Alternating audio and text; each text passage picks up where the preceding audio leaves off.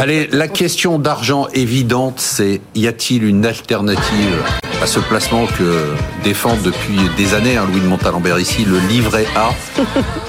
Non mais est-ce que ça vous énerve pas, Louis de Montalembert, à part moi, est-ce que ça vous énerve pas de voir qu'il y a autant d'argent qui rentre sur les livrets A, il y a eu 10 milliards quasiment en janvier. Ça rend dingue des gens comme vous qui, qui expliquaient depuis des années que si on veut se constituer un patrimoine, il faut investir dans l'économie Ah, réelle. c'est du gâchis, c'est de la destruction de, de valeur, pour moi.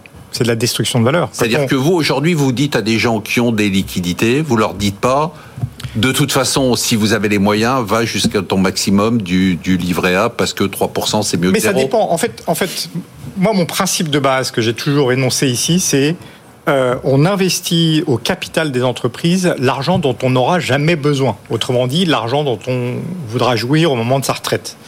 Donc, la place du livret A, effectivement, peut être pour une épargne court terme. Ça, j'ai aucun problème. Une épargne court terme à ça, vous êtes 3%, pas c'est super. Non, évidemment que je suis pas contre. Mais mettre de l'épargne long 10 terme en se disant mon premier investissement, c'est le livret A, pour de l'épargne longue, est pour moi une absurdité. C'est de la destruction de valeur. Virginia Robert, c'est quoi l'alternative au livret d'abord c'est culturel.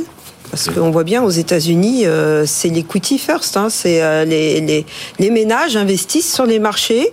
C'est pareil dans les fonds de pension. Donc il y a une culture, il y a une culture aussi de prise de risque. Et donc nous, c'est probablement culturel. 10 milliards. Euh, les chiffres sont dingues. Oui, c'est euh, bah, c'est-à-dire que oui, c'est certain qu'on préférait que ça Les soit avoir. investi dans des sociétés et bien investi parce que euh, Oui. il faut que ça porte les, les- les vrais sujets de demain. Euh, c'est évident. Euh, mais bon, c'est culturel et je pense que pour changer, c'est euh, il faut il faut beaucoup de, de pédagogie, de Bah, ça n'a pas l'air de marcher. hein. Oui, Non, mais Marc, le, le Bah, patrimoine des Français est de l'ordre de 15 000 milliards. Oui, enfin, dont, patrimoine dont, total, 7 000 dont, dont, euh, le- presque 8 000 sur l'immobilier. Oui. En épargne financière, Oui, oui, euh, tout à fait. donc on est quand même à 5 000 ou 6 000 milliards d'épargne financière et vous avez 500 milliards sur des livrets. C'est beaucoup d'argent quand même. Qu'est-ce que ça vous inspire euh, Et, et j'avais une autre question de macro aussi, c'est comment se fait-il que, alors que vous nous dites que le pouvoir d'achat est en train de diminuer, l'épargne augmente? Alors, parce qu'elle est peut-être pas au même endroit. C'est-à-dire que quand on dit que en, macro le pouvoir d'achat baisse, mais pas pour tout le monde, d'accord? Et il y a des ménages qui ne perdent pas en pouvoir d'achat.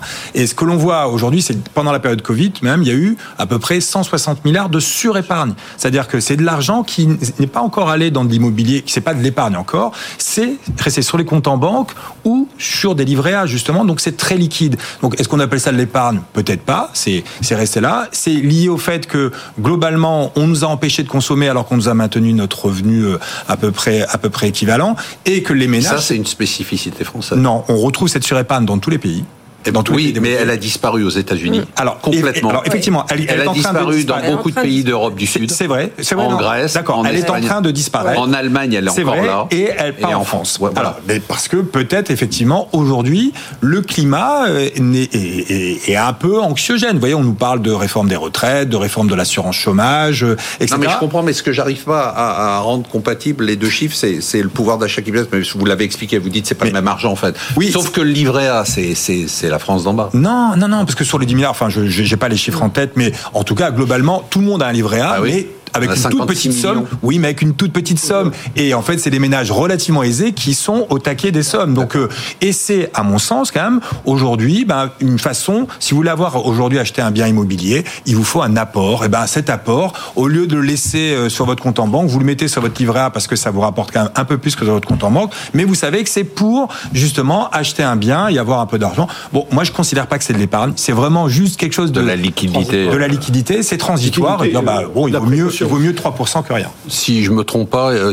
si on a un livret A, on n'a pas le droit de rentrer chez vous là, chez le Capital Partner. Bien sûr On est, oui. on est Bien sûr éliminé d'entrée. oui. Non, non, bien sûr que oui. Ça fait partie de, de l'équipement, on va dire. Ça- après, ça dépend de, de chaque personne. Chaque personne est très individualisée. Donc l'idée, ça peut être une, une épargne de, liquidité, transition. de transition, de précaution. On sait jamais, on ne sait pas. Mais c'est vraiment de la transition. Et après, euh, on essaye de, de- de pérenniser des, des, des- des- donc je serai pas éliminé parce que j'ai un. Pas du tout, c'est le Je serai éliminé pour d'autres raisons, mais pas. Non, non, non, non, non.